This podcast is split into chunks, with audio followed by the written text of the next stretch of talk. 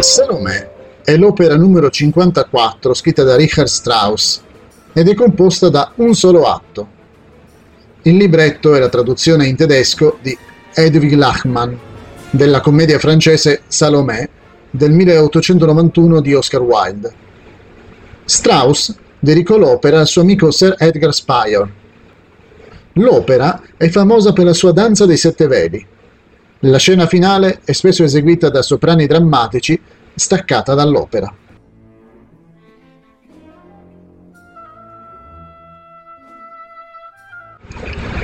Originariamente, Oscar Wilde scrisse la sua Salomè in francese. Strauss vide la versione di Lachmann prodotta da Max Reinhardt al Kleinitz Theater di Berlino il 15 novembre 1902. Si mise immediatamente al lavoro per comporre un'opera. Secondo Wilde, Salomè era piena di ritornelli, cui motivi ricorrenti rendono così simile a un pezzo di musica e legano insieme come una ballata. Strauss dimezzò il testo tedesco di Lachmann, inserendo solo ciò che considerava essenziale, includendo la rimozione dei motivi preferiti da Wilde. Strauss compose l'opera utilizzando un libretto tedesco, la stessa versione che conosciamo oggi. Nel 1907 Strauss realizzò una versione alternativa in francese, lavorando con il musicologo Romain Roland con l'obiettivo di conservare il più possibile l'originale di Wilde una procedura che richiedeva anche modifiche alla partitura musicale. Questa versione francese è stata utilizzata da Mary Garden, la più famosa sostenitrice del ruolo principale, quando cantò l'opera a New York, Chicago, Milwaukee, Parigi e in altre città. Marjorie Lawrence ha cantato il ruolo principale sia in francese, a Parigi, che in tedesco, al Metropolitan Opera di New York, nel 1930. La versione francese è poco conosciuta oggi, anche se è stata ripresa a Lione nel 1990 e registrata da Kent Nagano. Il ruolo della protagonista era stato affidato a Karen Upsdotz, mentre quello di Giovanni, chiamato il profeta Yohanan, a José Van Damme. Nel 2011 la versione francese è stata messa di nuovo in scena dall'Opéra Royal de Wallonie di Liegi. La protagonista fu June Anderson.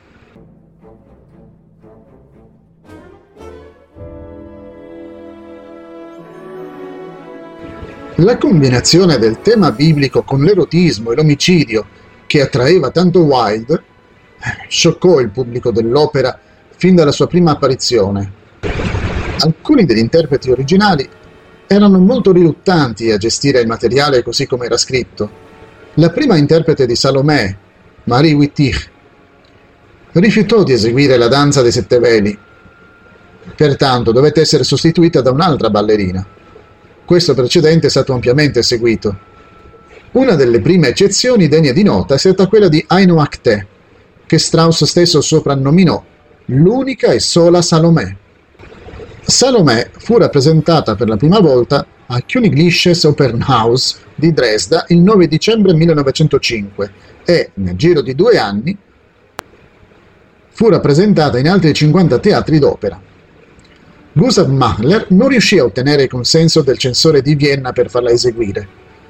Pertanto, non fu programmata alla Staatsoper di Vienna fino al 1918. La prima austriaca fu rappresentata all'Opera di Graz nel 1906 sotto la direzione del compositore. In mezzo pubblico c'erano Arnold Schoenberg, Giacomo Puccini, Alban Berg e Gustav Mahler. Negli Stati Uniti fu eseguita per la prima volta al Metropolitan Opera il 22 gennaio 1907. Il ruolo della protagonista fu assegnato a Olivia Fremstad, affiancata da Bianca Frolich per la parte danzante. Le recensioni contrastanti furono riassunte da queste parole. I musicisti sono stati impressionati dal potere mostrato dal compositore. La storia è ripugnante per le menti anglosassoni. In seguito, sotto la pressione di ricchi mecenati, ulteriori spettacoli furono cancellati e negli Stati Uniti non fu più eseguita fino al 1934. Alcuni mecenati supplicarono Edward Elgar di dire la sua, sperando che fosse d'accordo con i divieti. ma lui replicò che Strauss era il più grande genio dell'epoca. La rappresentazione di Mary Garden della versione francese di Salomè ebbe luogo alla Oscar Hammerstein Opera di New York nel 1909. Nel 1930 Strauss prese parte a un festival musicale presso il Théâtre des Champs-Élysées dove diresse Salomè il 5 novembre in una versione con un'orchestrazione leggermente ridotta a causa dello scarso spazio. Oggi Salomè è uno standard consolidato del repertorio operistico. Non per niente ci sono numerose registrazioni. La durata media è di 100 minuti.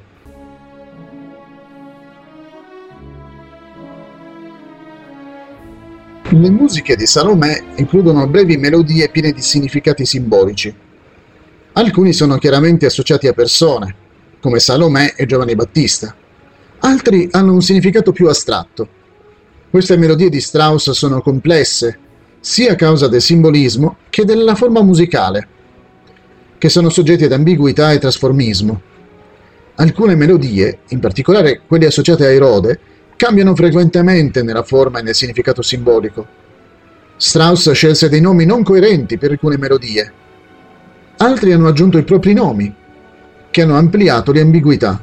Per esempio, Lawrence Gilman nel 1907 intitolò alcune melodie con termini astratti. Desiderio, rabbia, paura. Otto Roese ribattezzò il brano Paura con il titolo Scala di Rode. Gilman ha intitolato Giovanni e Profezia i due temi principali associati. Gilman ha intitolato Giovanni e Profezia i due temi principali associati a Giovanni Battista, eseguiti anche insieme. Secondo Derek Puffett, si dovrebbe prestare attenzione a non reinterpretare il significato dei titoli delle melodie. Oltre alle parole, ci sono anche momenti precisi e specifici all'interno delle esecuzioni. Per esempio, un tamburello suona ogni volta in cui viene fatto un riferimento alla danza di Salomè. L'armonia di Salomè fa uso di tonalità estese, cromatismo, una vasta gamma di modulazioni insolite, ambiguità tonale e politonalità. Alcuni dei personaggi principali e dei temi psicologici hanno chiavi associate a loro, come Salomè e Giovanni, e il desiderio e la morte. Strauss modificò il libretto dell'opera tagliando quasi la metà dell'opera di Wilde, così la spogliò evidenziandone la struttura drammatica di base. La forma strutturale del libretto è altamente modellata, in particolare nell'uso della simmetria e nel raggruppamento gerarchico di eventi, passaggi e sezioni in tre parti. Citiamo per esempio il tentativo di Salomè di sedurre Narrabot, così da poter vedere Giovanni. Lei cerca di sedurlo tre volte. Lui capitola la terza. Quando Giovanni viene portato davanti a Salomè, pronuncia tre profezie, dopodiché Salomè ripete tre volte di essere innamorata di lui. Ama la sua pelle, i suoi capelli e le sue labbra. A sua volta Giovanni usa le labbra per maledirla. Nella scena successiva, Erode chiede tre volte a Salomè di stare con lui, di bere, mangiare e sedersi con lui. Lei rifiuta tutte e tre le volte. Più tardi, Erode le chiede di danzare per lui, di nuovo tre volte. Dopo due rifiuti da parte di Salomè, Erode fa una terza richiesta, in cui giura di concedere tutto ciò che vuole e lei accetta. Dopo che Salomè ha danzato e ha richiesto la testa di Giovanni su un piatto, Erode, che non vuole giustiziare il profeta, fa tre controfferte. Uno smeraldo, dei pavoni e infine disperatamente il velo del santuario del Santo dei Santi. Salomè rifiuta tutte e tre le offerte insistendo ogni volta in modo più stridente che desidera la testa di Giovanni. Ci sono anche altri piccoli raggruppamenti in tre parti.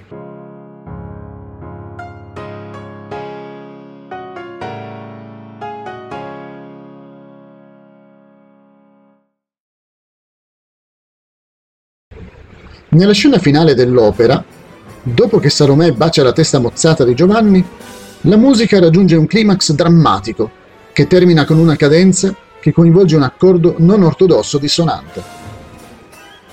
Questo singolo accordo è stato ampiamente commentato. È stato definito l'accordo più disgustoso di tutta l'opera, una dissonanza epocale con cui Strauss porta Salomè fino allo spessore del degrado. E la quintessenza della decadenza.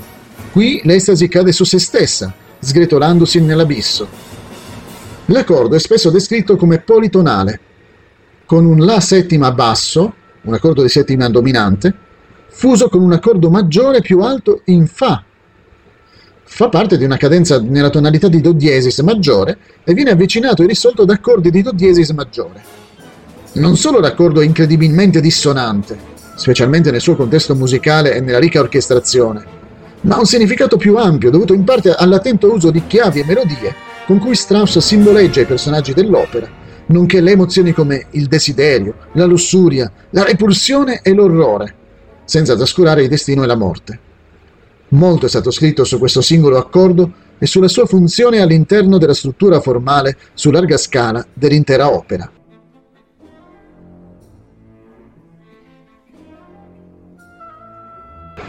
Le esigenze vocali del ruolo principale sono le stesse di quelle di Isotta, Brunhilde o Turandot, perché idealmente il ruolo richiede il volume, la resistenza e la potenza di un vero soprano drammatico. Il filo conduttore di questi quattro ruoli è la difficoltà di scegliere un soprano ideale giovane che abbia una voce davvero drammatica. Tuttavia, fra le più memorabili che hanno affrontato il ruolo nell'ultimo mezzo secolo troviamo Maria Cebotari, Liuba Velic, Birgit Nilsson, Leonie Rizanek, Eva Marton, Radmila Bakocevic, Montserrat Caballé, Anja Sölja, Phyllis Curtin, Karen Armstrong, Nancy Shade, Dame Gwyneth Jones, Catherine Malfitano, Hildegard Behrens, Maria Ewing, Teresa Stratas, solo in versione cinematografica, non sul palco, Olivia Fremstad, Brenda Lewis e Carita Mattila. Ognuna di queste cantanti ha offerto la propria interpretazione al personaggio del titolo. Forse le due registrazioni più famose dell'opera sono quella della Emmy di Herbert von Karajan con Hildegard Behrens e quella della Decca con Sir Georg Solti con Birgit Nilsson. Oltre alle esigenze vocali e fisiche, il ruolo richiede anche l'agilità e la grazia di una prima ballerina quando esegue la famosa danza dei sette veli. Trovare una giovane donna con tutte queste doti è estremamente scoraggiante. A causa della complessità delle esigenze del ruolo, alcuni interpreti hanno avuto un focus puramente vocale, scegliendo di lasciare la danza contro figure che sono ballerine professioniste. Altre hanno scelto di combinare i due ruoli ed eseguire la danza da sole, proprio come avrebbe voluto Strauss. In entrambi i casi, alla fine della danza dei sette veli, alcuni soprani e le loro controfigure indossano una calza sotto i veli, mentre altre, in particolare la Malfitano, la Matina, la Ewing, sono apparse nude. L'estensione vocale richiesta dal ruolo principale è un caso straordinario. La nota più alta è il Si5 acuto, non irregolare per un soprano o mezzosoprano da cantare, mentre la nota più bassa è un Sol bemoll 3 basso, nella gamma del contratto e ufficialmente al di sotto della gamma standard di un mezzosoprano. Considerando questa gamma, che è simile a molti ruoli di mezzosoprano come in Carmen e Amneris, si potrebbe supporre che un soprano alto non sia essenziale per il pezzo, la maggior parte dei soprani relativamente bassi che hanno tentato questo ruolo si è trovata a sforzare la propria voce per tutta l'opera, arrivando alla scena finale, la parte più importante dell'opera, molto affaticata. Questo ruolo è il classico esempio della differenza fra tessitura ed estensione vocale assoluta. Mentre i mezzosoprani possono eseguire una nota alta, come in Carmen, o anche sostenere temporaneamente una tessitura alta, è impossibile per una cantante trascorrere così tanto tempo, con la forza necessaria e il controllo del respiro, nella seconda ottava sopra il Do centrale, a meno che non sia un soprano acuto. Inoltre, il Sol bemoll basso ricorre due volte nell'opera, e in entrambi i casi è in pianissimo, più un effetto teatrale che musicale, e può essere urlato invece che cantato. Le altre note basse richieste non sono inferiori alla basso e vanno eseguite quasi silenziosamente.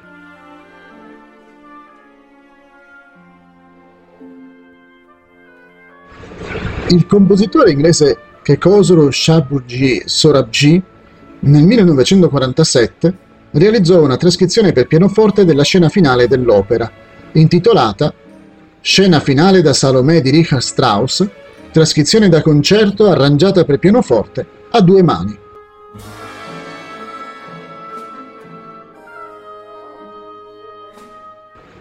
Grazie all'opera francese Salomè di Oscar Wilde e alla successiva versione operistica di Richard Strauss, il nome ebraico Salome è diventato famoso in italiano con l'accento spostato sulla vocale finale. Il nome deriva da una parola ebraica che significa pace. Ma chi era davvero Salomè? L'opera di cui abbiamo parlato in questo video afferma di essere tratta da un racconto dei Vangeli. Ma chi i Vangeli ci presentano con tale nome. Un confronto fra due versetti dei Vangeli, Matteo 27,56 e Marco 15,40, suggeriscono che l'unica persona chiamata Salome nella Bibbia, con l'accento sulla penultima sillaba, era la madre dei figli di Zebedeo, gli apostoli Giacomo e Giovanni. Questa donna era presente il giorno in cui Gesù fu giustiziato, insieme a Maria Maddalena, Maria madre di Giacomo e di Iose. È stato ipotizzato che Salome fosse sorella di Maria, la madre di Gesù. Si intuisce da un altro versetto, Giovanni 19,25, che dice Vicino al palo di tortura di Gesù stavano sua madre, la sorella di sua madre, Maria la moglie di Clopa e Maria Maddalena. Ciò indicherebbe che era la sorella della madre di Gesù. Altri versetti dei Vangeli però indicano che c'erano anche altre donne. Magari la sorella di Maria era un'altra di cui ignoriamo il nome. Salome era una discepola che accompagnava il Signore Gesù Cristo e i suoi apostoli. Ma allora cosa c'entra la ragazza dell'opera di Strauss? Anche l'opera è basata su un racconto dei Vangeli, in cui però non è indicato il nome della ragazza. Vediamo come possiamo individuarla. In Marco 6 da 17 a 28 i Vangeli affermano che Erode Filippo e sua moglie Erodiade avevano avuto una figlia. Erode Antipa era l'amante di Erodiade. In seguito la strappò al marito e la sposò. Poco prima della Pasqua ebraica del 32 d.C., Antipa organizzò una cena a Tiberiade per celebrare il suo compleanno. Invitò la principessa, ora sua figliastra, a ballare davanti agli invitati. I suoi dignitari, i comandanti militari e gli uomini più in vista della Galilea. L'esibizione ammaliò così tanto Erode che decise di offrire alla ragazza tutto quello che lei avesse richiesto, fino alla metà del suo regno. Su consiglio della sua malvagia madre, la ragazza chiese la testa di Giovanni Battezzatore. Anche se era molto addolorato, Erode, a motivo del giuramento fatto e degli invitati, comandò che le venisse data. Quindi mandò a decapitare Giovanni in prigione. La sua testa fu portata su un piatto e data alla ragazza, e lei la portò a sua madre. Il nome Salomè non è riportato nelle sacre scritture. Comunque è conservato negli scritti di Giuseppe Flavio. Questi racconta anche del suo matrimonio senza figli con il tetrarca Filippo, un altro fratellastro di Rode Antipa. Il racconto di Giuseppe Flavio dice che, dopo la morte di Filippo, sposò suo cugino Aristobulo, con cui ebbe tre figli. Oggi, al posto di un'opera lirica, si realizzerebbe una telenovela con almeno 200 episodi per raccontare le vicende della famiglia di Salomè. Magari una telenovela musicale, come quelle disneyane degli ultimi anni.